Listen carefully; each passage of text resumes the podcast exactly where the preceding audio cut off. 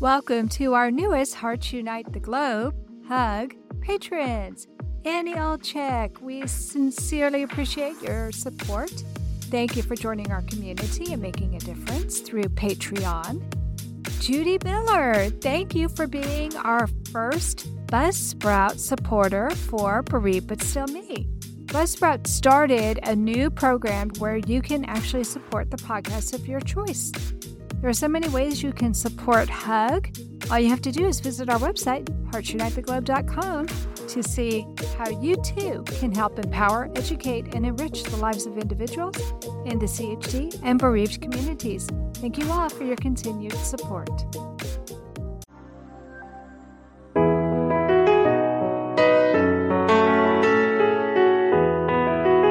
Welcome to Heart to Heart with Anna featuring your host, Anna Jaworski.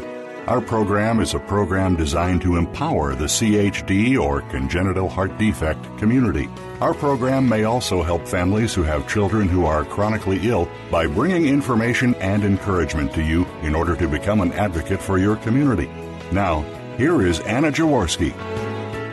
Welcome to the 13th episode of Heart to Heart with Anna, a show for the congenital heart defect community. Our purpose is to empower members of our community with resources, support, and advocacy information. According to the University of Rochester Medical Center's Health Encyclopedia on Growth and Development in Children with Congenital Heart Disease, children with congenital heart disease often grow and develop more slowly than other children. For example, children with congenital heart defects, or CHDs, may look much younger, thinner, and perhaps frailer than other children the same age. The child's doctor may say that the child's height and weight are in lower percentiles, meaning that a significant number of children in the United States are taller or heavier than a CHD child. Children with CHDs may be slower to reach developmental milestones than healthy children, such as rolling over, sitting, walking, talking, and toilet training. Additionally, children with CHDs may fall behind in their development for several reasons, including associated genetic syndromes also affecting cognitive and motor development, inadequate nutrition not meeting the body's energy requirements or allowing for proper growth and development of muscles, bones, and brain and nerve cells, inadequate nutrition not meeting the body's energy requirements causing children to tire quickly or not be able to physically keep up with others their same age. Illness and frequent or prolonged hospitalizations may prevent the child from receiving stimuli that help with development, such as being played with, talked to, held, or touched. One of the things that the website doesn't mention, but which I feel is very important, is that our children's growth and development is interrupted. Most children have continuous opportunities for learning, but due to the nature of our children's birth defects, their opportunities for learning are interrupted by open heart surgeries, being on ventilators, paralyzing drugs, and they have to deal with recovery times, which set them back in their opportunities to grow and learn. Children without heart defects don't have these issues to deal with. So comparing our children with CHDs to children who don't have these interruptions of growth and development really isn't fair. That's why today's episode, What is Normal Child Development for Survivors with Complex Congenital Heart Defects, is so important. Today we'll meet three individuals who have firsthand knowledge of developmental issues involved with children born with complex CHDs. On our show is returning guest and heart mom Eileen Perlman, who today will share her experience and advice as a speech language pathologist, working with children with speech and language issues as well as children who are born with CHDs. We will also meet heart mom Vicki Lucas, who is also a special education teacher who has experience in working with children with learning disabilities and CHDs. And finally, we'll meet Dawn Ilardi, who will be joining us today to share her experience working with children with CHDs as a neuropsychologist. Eileen Perlman has two daughters, Jessica and Amy Cohen. While pregnant with Jessica, she thought everything was fine. Jessica was born on June 7, 1983. Doctors began monitoring her heart due to an irregular heartbeat. Three days later, after extensive testing, she had emergency surgery because she had hypoplastic left heart syndrome. But nine years before Jessica was born, Eileen was already a practicing speech language pathologist. She began her career as a speech language pathologist in 1974, and she works primarily with students who have special or multiple needs. We'll meet Vicki Lucas and Dr. Dawn Ilardi later in our show. Thank you, Eileen, for coming back on our show. Sure, Anna. It's a pleasure to be here. Well, many of our children with complex CHDs or CCHDs have feeding issues due to being intubated for a long time. Can you tell us how that situation can lead to speech and language problems and what parents can do to minimize possible problems? Sure. It's really important to understand that babies learn to eat before they learn to talk.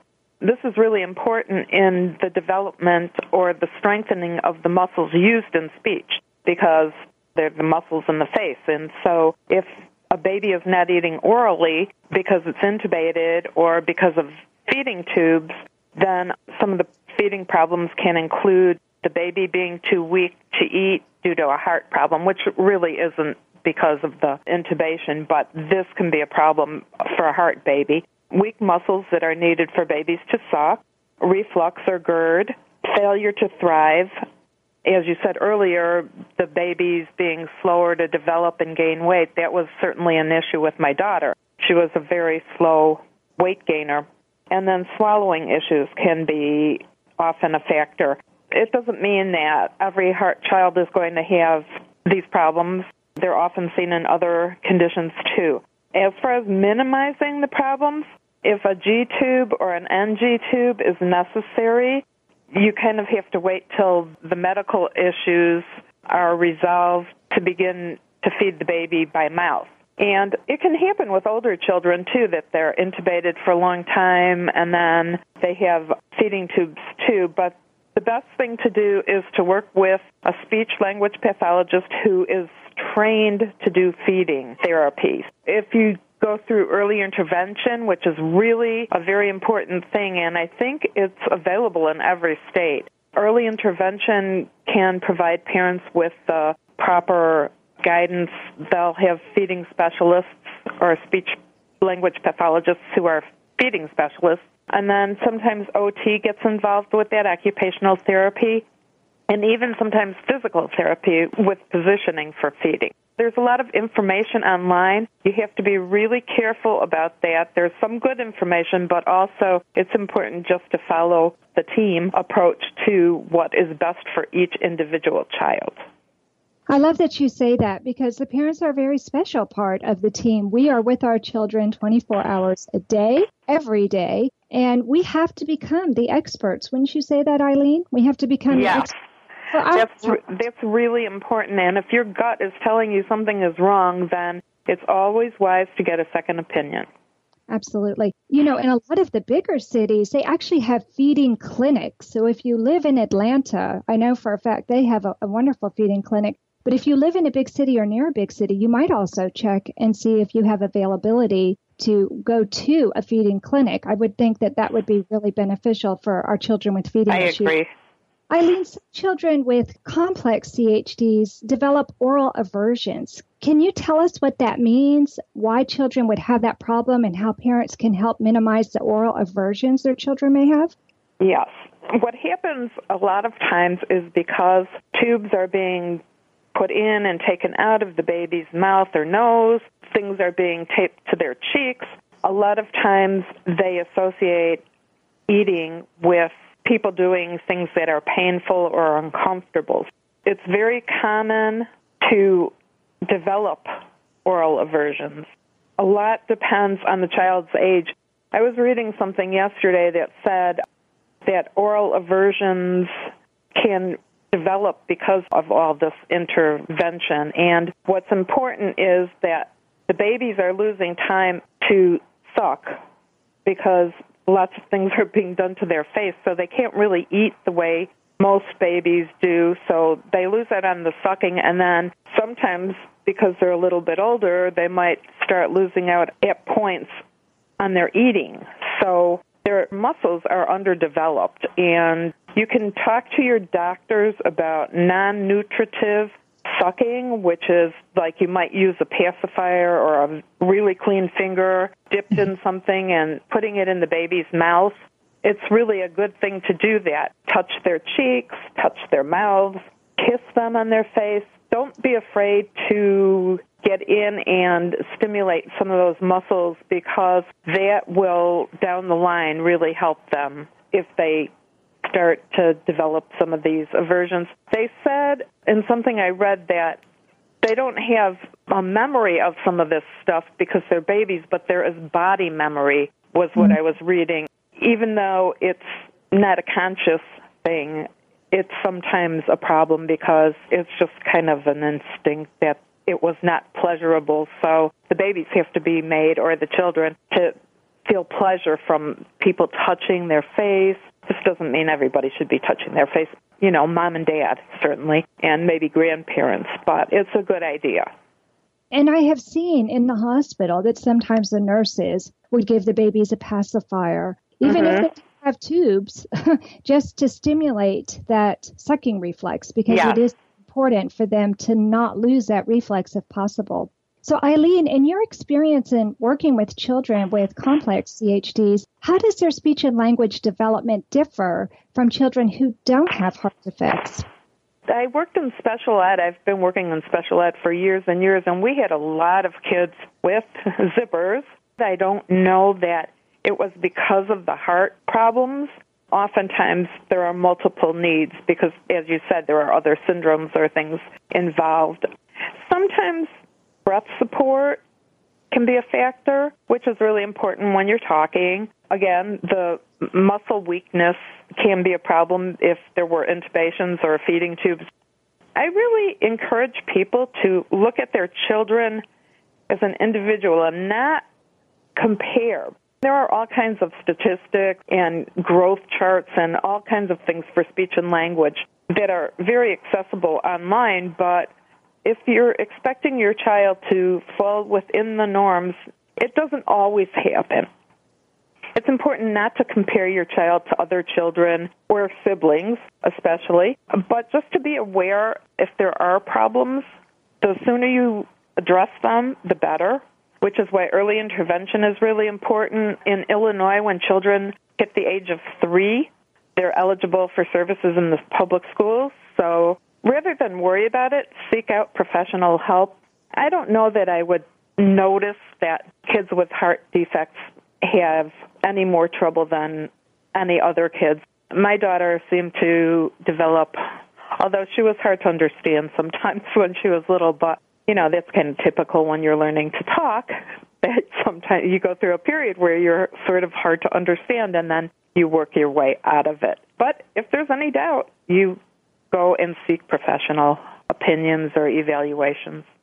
That's excellent advice. And I agree with you 100%. My son had vocal cord paralysis and he had partial paralyzed diaphragm. So even though he was developing speech normally until he had the surgery where those were some complications. Right. I haven't professionally seen that, but I know it exists. Well, that's good. And I think it's not the norm for certain. It is something that happens with some children, but it is not the norm. Well, thank you so much for sharing your experience and advice with us, Eileen. And I do agree with you. I think the parents know their children, and if they do have a gut instinct that something is wrong, that's when you should go and have it checked out with the professionals. And early childhood intervention is definitely a good idea with our kids. Mm-hmm. Now it's time for us to take a commercial break, but don't leave because coming up we have a heart mom who will share with us academic problems that she has seen in children with heart defects. Find out what she saw, what those problems were that she had with her own son when we return to Heart to Heart with him.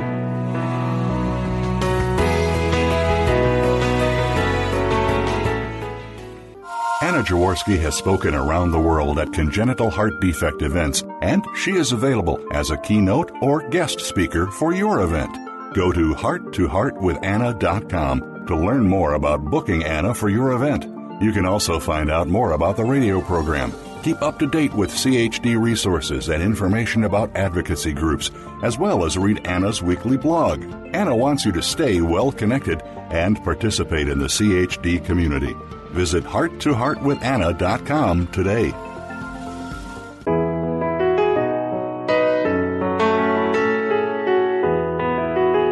You are listening to Heart to Heart with Anna.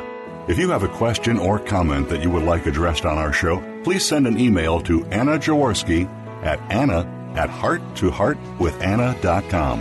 That's Anna at hearttoheartwithanna.com. Now, back to Heart to Heart with Anna.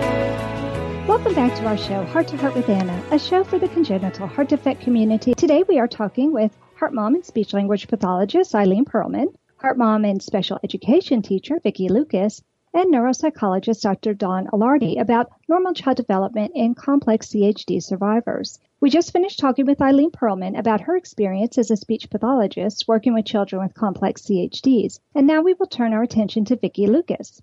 Vicki Lucas is a special education teacher and mom to teenage sons, 14-year-old Ian, 16-year-old Alex, and 18-year-old Zach. Vicki and Steve have been married 20 years, weathering the challenges and thrills of raising three sons, including a child with a complex congenital heart defect. Over 15 years of classroom experience and private tutoring have given Vicki insight into the challenges and learning styles and needs of her students. Alex was born with hypoplastic left heart syndrome. He has had four open heart surgeries and multiple catheterizations. Alexander has seen the gamut of learning environments from specialized preschool, learning language development, self contained classroom, resource room, in class support, culminating in a 504 status. For a child expected to use a picture exchange communication system or PECS communication system, Alex has since progressed to honors and talented and gifted classes. Alex is planning to attend college. We'll meet Dr. Dawn Ilardi in our next segment. Thank you, Vicki, for coming on Heart to Heart with Anna. Hi, Anna. It's a pleasure to be here.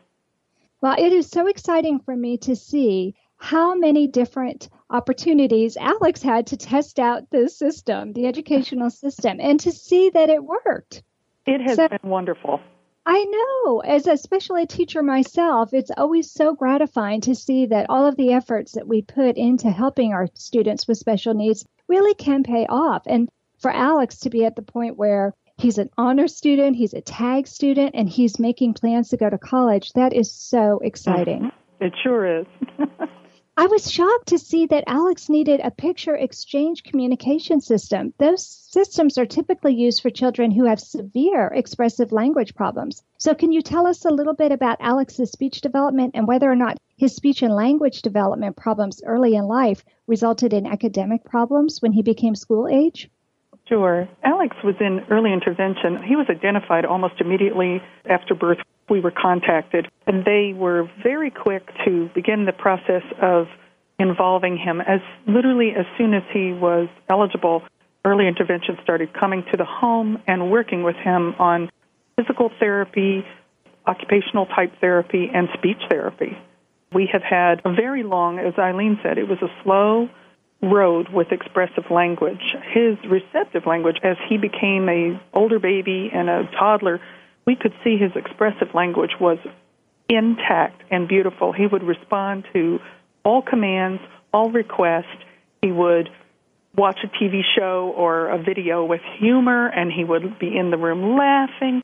So we knew he was getting it. And I said, I just know it's in him, but we just could not, with a crowbar, get it out of him the speech was almost trapped in a way where he could not find the words, could not formulate the normal process of coordinating phrases, me go, my dog, any kind of phraseology. It just became a real struggle for him. And he entered early intervention. He entered the preschool handicap program in our public school system very close to our home. And the preschool learning program started him about three to six months after he started in their program, coming home with information about the PECS or Picture Exchange Communication System. And with PECS or with the Picture Exchange System, symbols and pictures of items and gestures are put on small cards. And those cards are put on Velcro strips in a notebook so that the child can go to command sections and can go to topical sections like play or food, activities, pictures of mom, pictures of dad. I want cookie. And he would find and use hand sign gestures, I want, and the picture of a cookie. So instead of playing, what do you want? Do you want a banana, an apple, a cookie, a piece of pizza? It was, I want. And he could find that. We never let up. And I think parents, as a mom and as a teacher, You've got to be hands on. You've got to, you just can't let up. It's your investment and your child. And we used the picture system, we used flashcards. I believe that gave him a jump on preschool. When he started in kindergarten, they enrolled him in a language and learning development program slash half day kindergarten. And we repeated that for two years. So by the time he was in the second year of the kindergarten process, he was really, really just about on track with his peers. For most of the development, we still continued to be the most difficult to schedule child in the school with PT, OT, speech, and alternate PE. yeah, that's a lot to have to deal with. But boy, he understood a lot about scheduling with all of that, didn't he? He was very I can't say enough. I was very blessed. I know people don't always have success stories in the public school system, and we have decided that because of my educational background that if we ever had to, it would be an option that I would homeschool him as a possibility or do a combination of the two types of services. But Eileen had mentioned the speech delays and possible effects with intubation, and I feel like that was possibly quite definitely part of it the normal speech development, even the development of the teeth and the palate and, and, and the epiglottis, all of those items were affected in this process. But we now, as a teenager, and we have a major gag reflex at the dentist. Mm-hmm. I believe that, like she said, there's a body memory association. Yeah, that muscle memory is lasting. And that's mm-hmm. why when kids learn karate or gymnastics, they have them do the same exercise over and over. So the brain doesn't even have to think about it. The that's body right. just knows what to do. Unfortunately, that can work against us in exactly what you're talking about with the gag reflex or with the aversions to certain parts of the face being touched or even with the tongue. People don't realize how many muscles are just in the tongue itself. So that definitely can cause some problems. That's so, right. Vicki, you've been working with students with heart defects and learning disabilities for a long time. So, can you tell us what kinds of problems you've seen with children who have complex congenital heart defects and what parents can do to help their children? Absolutely. With CHD, the complex defects are often, as Eileen also said, and you said, they're multiple in nature. I've worked with children with long term behavioral problems. They experience higher levels of frustration there's the frustration of their own limitation that they might face, and frustration of the work feels extremely overwhelming. There's a physical frustration. There is a tendency for children to be misdiagnosed, and often they are correctly diagnosed with attention deficit disorder or hyperactivity disorder. That this may not be true ADHD.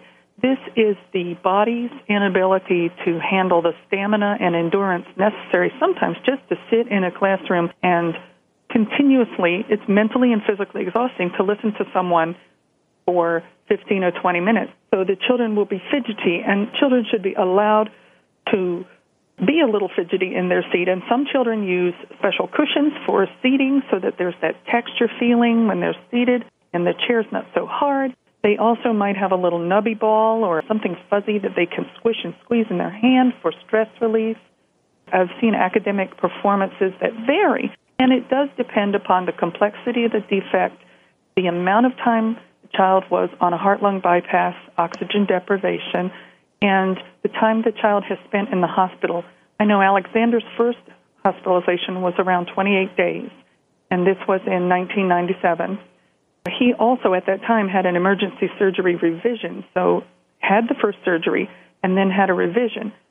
Six to eight months later, had another second stage surgery and then a year later had the final stage surgery. And each one of those, he was in the hospital about 14 days.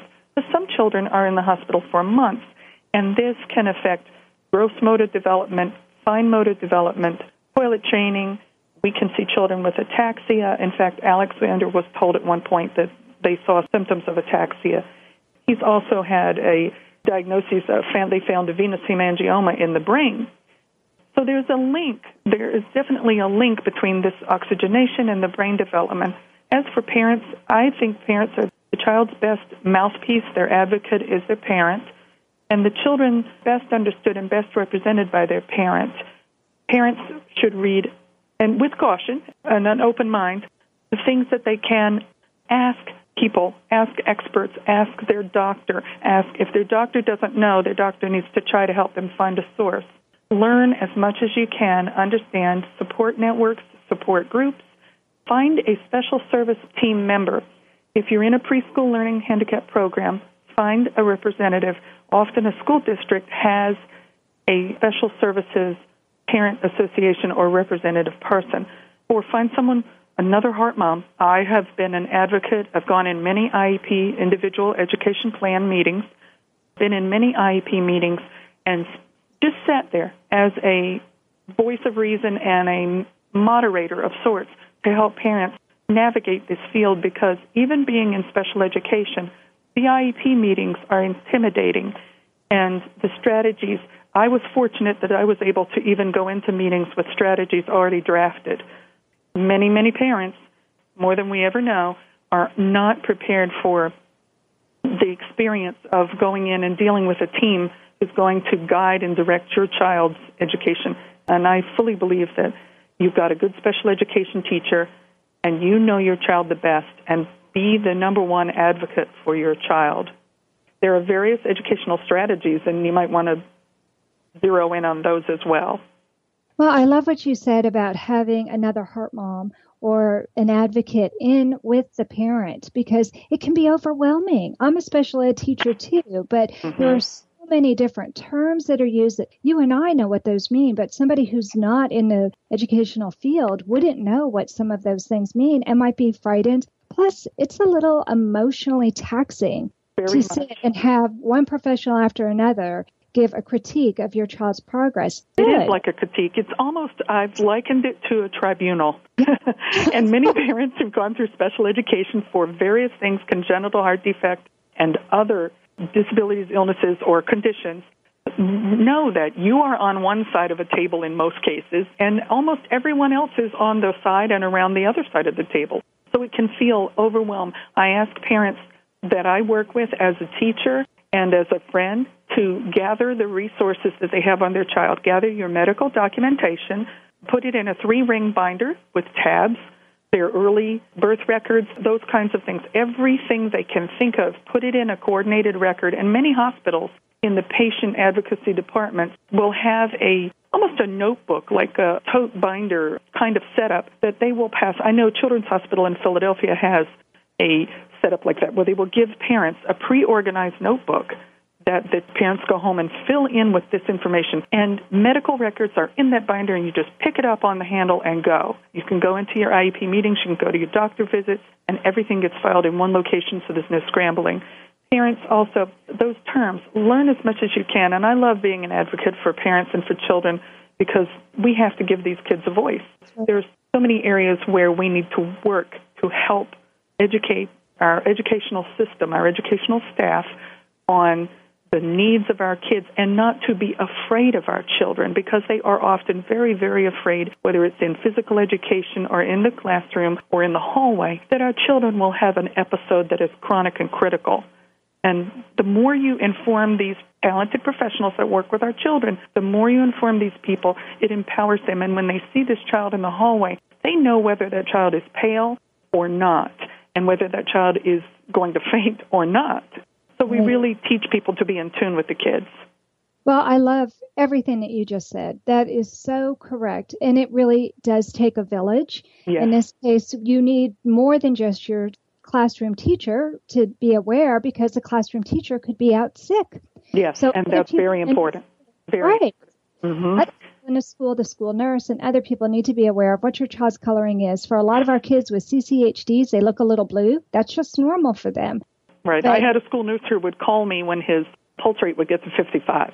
And I would say, don't worry. But she would insist that I would take him to his cardiologist, and it was fine, and we did. And it, it's a good thing because I tell the people that work with my own son, and there are other children that have different conditions with a heart defect as well, that yes, I'd rather be safe than sorry. Right. This schoolwork is going to be here. And a good yeah. special education teacher and a good in class support teacher will modify the assignments for the children. And many of them with the stamina endurance issues, it's not just physical of nature, it's also mental and emotional. So we need to chunk the information and chunk the testing that we give to kids, break it down into biteable parts. And a child will, as they grow, as in my Alexander's case, a child will tell you how much they can or cannot handle, but also to never let them use this as a crutch.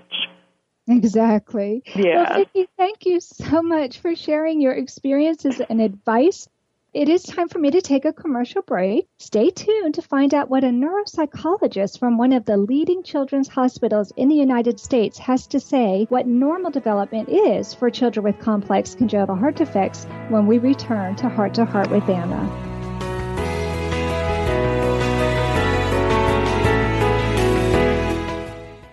Anna Jaworski has written several books to empower the congenital heart defect or CHD community. These books can be found at Amazon.com or at her website, www.babyheartspress.com. Her bestseller is The Heart of a Mother, an anthology of stories written by women for women in the CHD community. Anna's other books, My Brother Needs an Operation, The Heart of a Father, and Hypoplastic Left Heart Syndrome, a handbook for parents, will help you understand that you are not alone.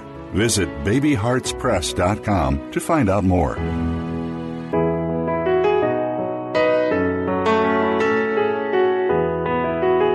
You are listening to Heart to Heart with Anna. If you have a question or comment that you would like addressed on our show, please send an email to Anna Jaworski at anna at hearttoheartwithanna.com. That's Anna at hearttoheartwithanna.com. Now, back to Heart to Heart with Anna. Welcome back to our show, Heart to Heart with Anna, a show for the congenital heart defect community. Today we are talking with heart mom and speech language pathologist Eileen Perlman, heart mom and special education teacher Vicki Lucas, and neuropsychologist Dr. Dawn Ilardi about normal child development in complex CHD survivors. We just finished talking with Vicki Lucas about her experience as a special education teacher and a mom raising a son with a complex CHD. And we also talked with Eileen Perlman about her experiences working with children with speech and language problems, as well as having a complex congenital heart defect. And now we will meet Dr. Dawn Ilardi. Dr. Dawn Ilardi is a senior pediatric neuropsychologist at Children's Healthcare of Atlanta and Sibley Heart Center. She specializes in working with children who have complex CHDs requiring cardiac surgery or transplantation. Her focus is the assessment of children's abilities, including cognitive, emotional, and social functioning, thus helping families and schools understand each child's strengths and weaknesses. She makes recommendations to support children's needs. She also works with children before discharge from the hospital, addressing families' concerns and facilitating a transition back to school. Dr. Ilardi and other professionals from leading children's hospitals are building developmental follow up programs for children with CHDs to make sure they get the necessary assessment and intervention support needed from infancy to young adulthood. Dr. Ilardi collaborates with others to collect research to better understand the needs of children and young adults with CHDs. Welcome to Heart to Heart with Anna, Dr. Ilardi. Thank you for inviting me. It's a pleasure to be here. Well, I'm so excited to have someone with your knowledge come on the show because we have so many concerns as parents. What is normal for our children? Do you have a rule of thumb regarding when parents should become concerned about their baby or young child's development and seek additional help? You're right that normal is relative, and there's definitely what we're learning is a normal or typical range of behaviors for the CHD child as well. And as you've already discussed, quite a bit already on this interview piece that CHD children do show developmental differences and due to a number of different reasons. One important rule of thumb is to ask for help if you have any concerns. We've already reviewed some of the developmental concerns that could come across, but just to be comprehensive, some of the early developmental motor concerns we often see would be, for example, in infancy, an extreme dislike of being on the stomach, using only one side of the body, being slow to walk and poorly coordinated, maybe difficulty learning to ride a bike eventually. Fine motor difficulties, again, these are all within the realm of what's normal for the CHD child. You might see problems picking up small items, learning to self feed, learning to tie shoes and button clothing, and then ultimately learning to use a crayon or a pencil and develop good handwriting. Oral motor problems you guys have talked about extensively already.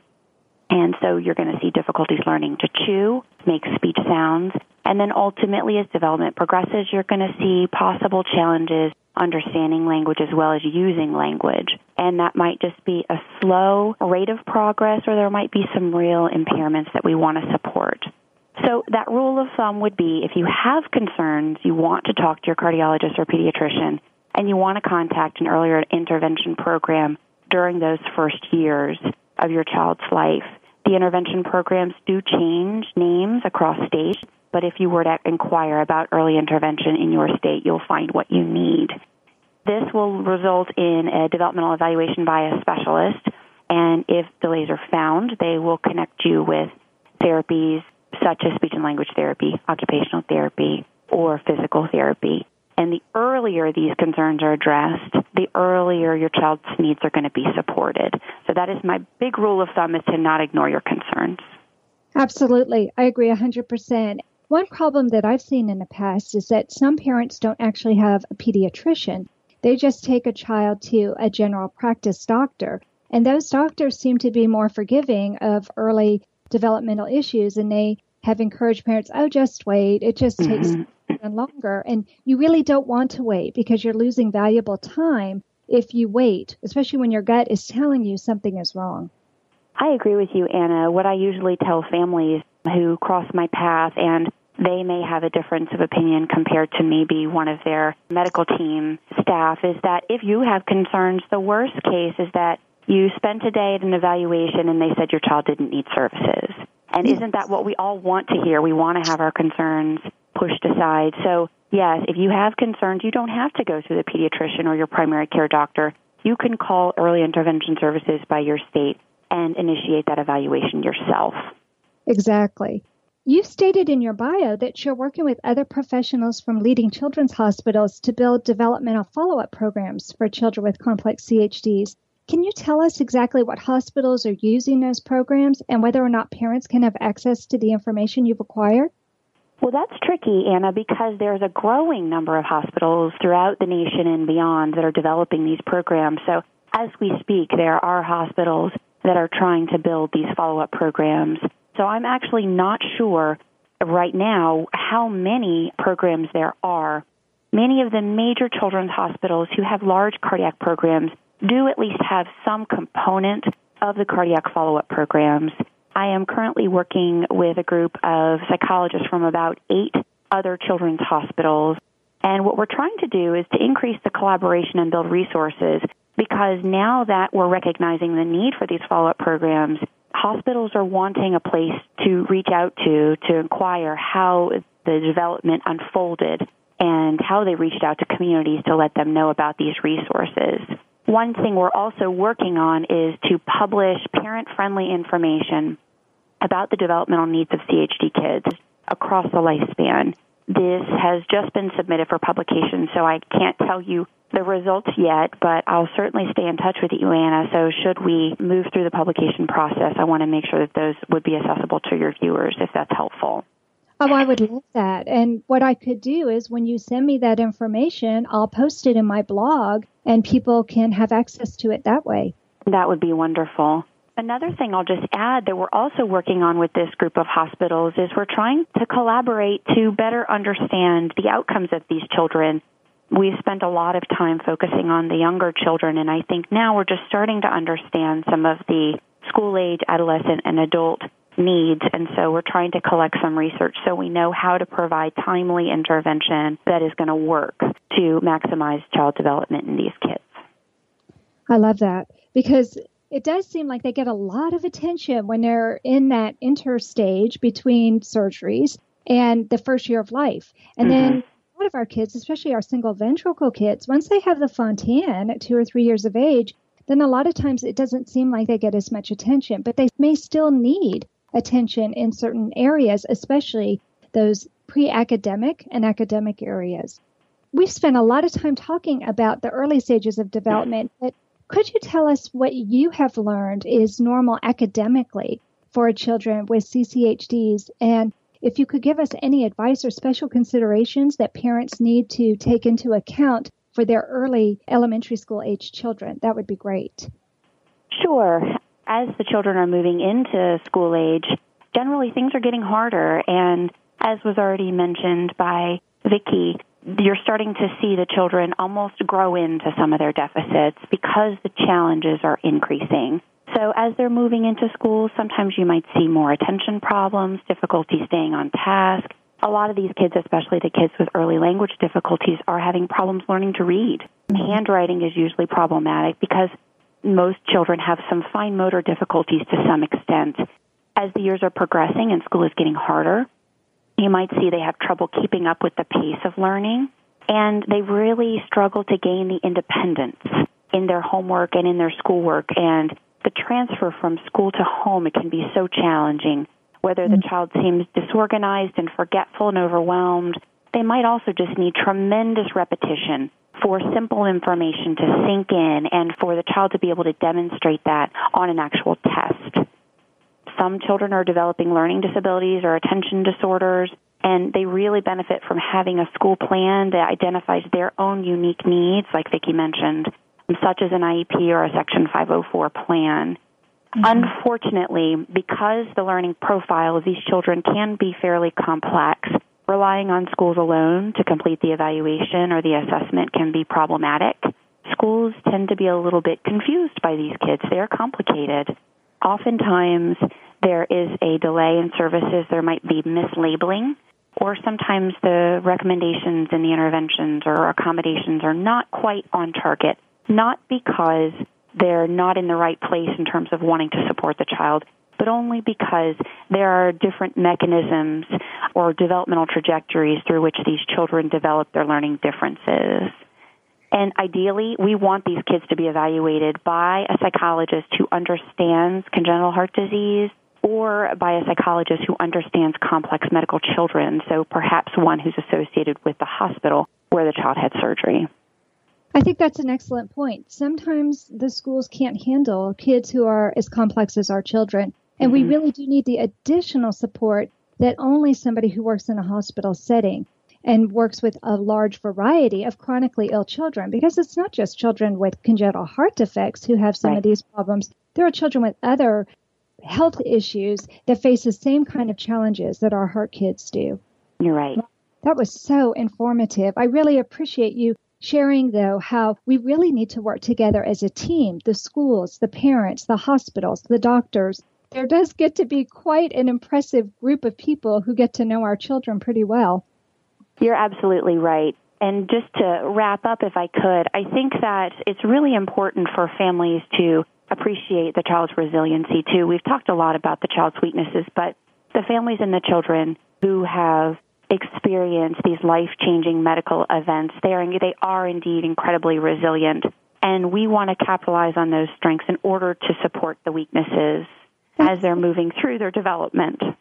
I love that. Absolutely. We do need to focus on the positive, and our kids are survivors. And yep. yes, there are strengths there as well that we can capitalize on. And for some of us, we go crazy with some of those strengths, like my son is extremely tenacious. Well, I'm glad he's tenacious because he was able to survive his surgeries, but sometimes that can also be considered stubbornness. sure, there's a balance. You are absolutely right. But I think that is something that we need to keep in the back of our minds that if you only focus on the child's weaknesses, it can paint a darker picture of what your child really is. And really, we have very bright pictures of our children because they have survived and they have overcome tremendous obstacles, many of them. Thank you, Dawn, for being on the show. You have been Absolutely. a beautiful, shining light out there for us to look to. And I can't wait to see the research that you come out with. I know it's going to be so helpful to so many of our listeners. Unfortunately, it's time for me to go to another commercial break. I could talk to any of these ladies for another hour at least, but mm. we we do have to go to another break. But don't go away because we do have our miracle moment coming up. Today's miracle moment is an edited version of an essay in the heart of a mother. Find out what delays Carolyn Aaron's daughter, Hannah, had and what she did about them when we return to Heart to Heart with Anna.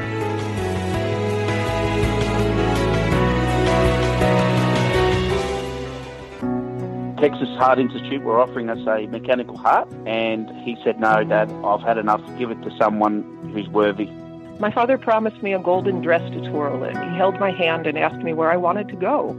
Whatever strife or conflict that we experienced in our long career together was always healed by humor.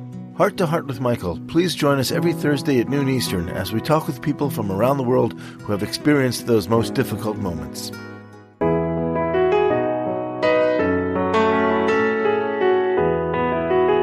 You are listening to Heart to Heart with Anna. If you have a question or comment that you would like addressed on our show, please send an email to Anna Jaworski at anna at hearttoheartwithanna.com. That's Anna at hearttoheartwithanna.com. Now, back to Heart to Heart with Anna.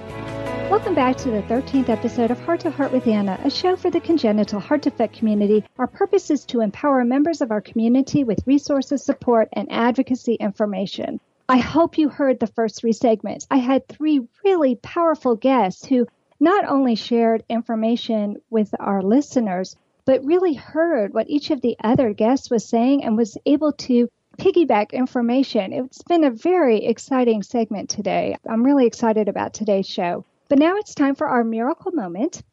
And our miracle moment is written by Carolyn Aaron. She wrote an essay in the developmental delays physical section of The Heart of a Mother, and her essay is on page 56, but I've had to edit it in order to fit our time needs. Carolyn writes, We stood over the warming bed and looked upon our four day old daughter. Two hours earlier, we did not know if she was going to live or die. Her heart had stopped beating, a complication from the Norwood procedure the day before. This was the first in a three stage palliative reconstruction of her heart. She was born with hypoplastic left heart syndrome. A nurse came out of the intensive care unit to give us news that they had to reopen her chest to get her heart beating on its own. It took the doctors and nurses 35 minutes to stabilize her heart. It felt like forever. As we gazed down on our miracle child hooked to monitors and IV poles, we thought of how the cardiac arrest would affect her brain. Actually, that didn't even enter my mind. It wasn't until the pediatric cardiologist came to talk to us that we began to wonder not whether she would wake up, but what mental faculties she would have when she awoke. Hannah's development was expected to be a little bit off, mainly due to her cardiac arrest. At the time, a neurologist was consulted for her case, and several electroencephalograms or EEGs were conducted to verify brain activity. The initial results showed abnormal brain patterns, common with a cerebral disturbance, meaning seizure activity, for which she was put on phenobarbital. The drug seemed to make her lethargic even at 14 days of age. A follow up EEG at 10 months showed normal wave patterns and no signs of seizure, so we were able to discontinue the phenobarbital. Hannah hit many of the small milestones in the early months smiling, laughing, sucking her hands, rolling over to her back, sitting unaided, holding a cup and spoon, the usual accomplishments. She did not, however, like to be on her stomach at all, and although she sat up, she could not get into a standing position on her own. To make matters worse, friends and family would continually ask if Hannah was crawling or if she had gone straight to walking yet. After a while, I found myself making excuses for her delayed development it was obvious that we needed to have an evaluation done by physical and speech therapist. She was not going to just get up and start to walk and talk one day. This was a big moment for me. After all she had been through just to be alive, I was not sure I wanted a bunch of people telling me about more problems. But we needed professional help, and waiting was not going to change that fact. I contacted a state agency that performed developmental evaluations and provided habilitative services. Hannah had her first evaluation at 14 months. It took place in our home with three therapists. There was a physical therapist, a speech therapist, and an occupational therapist. I was worried she would not want to play with them, but that was not the case. The comfort factor of being at home in familiar surroundings made things so much easier. They put her through two tests the Battelle Developmental Inventory and the Peabody Developmental Motor Scales. There was also an extensive parent interview and observation. As they were writing up their notes, the therapist gave a lot of positive feedback about Hannah's level of progress. That made me feel better because, as an inexperienced mother, I was really worried that I was not doing things right and perhaps hindering her development. The results placed the development of Hannah's fine and gross motor skills at that of a six month old my heart sank. The other areas, cognitive development, communication development, social or emotional development, and adaptive development, all ranged from one to five months behind her age. The therapist explained that the tests are structured to grade on specific activities, so what they see and how the results come out may differ. The recommendation was for physical therapy once a week and a follow up evaluation in six months. We worked with a physical therapist once a week, and within three months, Hannah was crawling and trying to go upstairs. We had borrowed a big ball that was used during her sessions, and I worked with her on it daily. It was the breakthrough we needed. I would bounce her on it, which she loved, and then lay her back and have her pull herself up like doing stomach crunches. The bouncing had two benefits improved muscle tone and increased verbalization during the activity. We were given weekly assignments of exercises, which also seemed to help. She was crawling and pulling up all over the house. It was recommended that we get her high top sneakers to give her a better base for standing. She seemed to stand for longer periods with the added stability of the shoes. I started taking her to a pool for more exercise. One of her doctors said that water activity is one of the best exercises for cardiac kids. We also enrolled in an exercise class at a little gym once a week. This added physical play and interaction with other children her same age was really helpful to her. She watched the others very intently. Six months of therapy seemed to fly by, and the second evaluation was done when Hannah was 23 months old. As with the first one, the therapist came to our home for the tests. The same two tests were performed, but changed to be age appropriate. The parent interview and observation periods were also done. Because she was not walking, the motor skills test placed her at the 11 to 12 month age. And her speech skills were not up to her age group either. When mobility is lessened, it can hinder speech development. Again, it seemed we were at small step point progress. Her therapy was put on hold until after the completion of her final heart surgery, the Fontan. Two months after Hannah's Fontan, she started back with the therapy and also started attending a speech therapy playgroup. Her babbling increased tremendously, and we started adding some signing. The doctors agreed with our current course of treatment and therapy and speech play group. We were doing the best things possible for her right now. I really needed that affirmation. What surprised us was his insistence that we emphasize her speech therapy over her physical therapy. After he explained the importance of communication in daily life, this made sense. We just not had thought that far ahead. We had already noticed some frustration in Hannah's face when she tried to get a point across or wanted something and we didn't know what she was saying. As we were leaving his office, he reminded us that time with a therapist is important, but the parents are the real therapists for their children, and an enriching environment with lots of stimulation was crucial for her development. A few years from now, when I'm chasing a screaming Hannah down the aisle of the grocery store with a bag of cookies or down a ski slope yelling for her to slow down, I'll look back on her delayed start and wonder what the big deal was. And this concludes this episode of Heart to Heart with Anna. Please come back next week until then, please find and like us on Facebook, check out our website, Heart to Heart with Anna, and remember, my friends, you are not alone.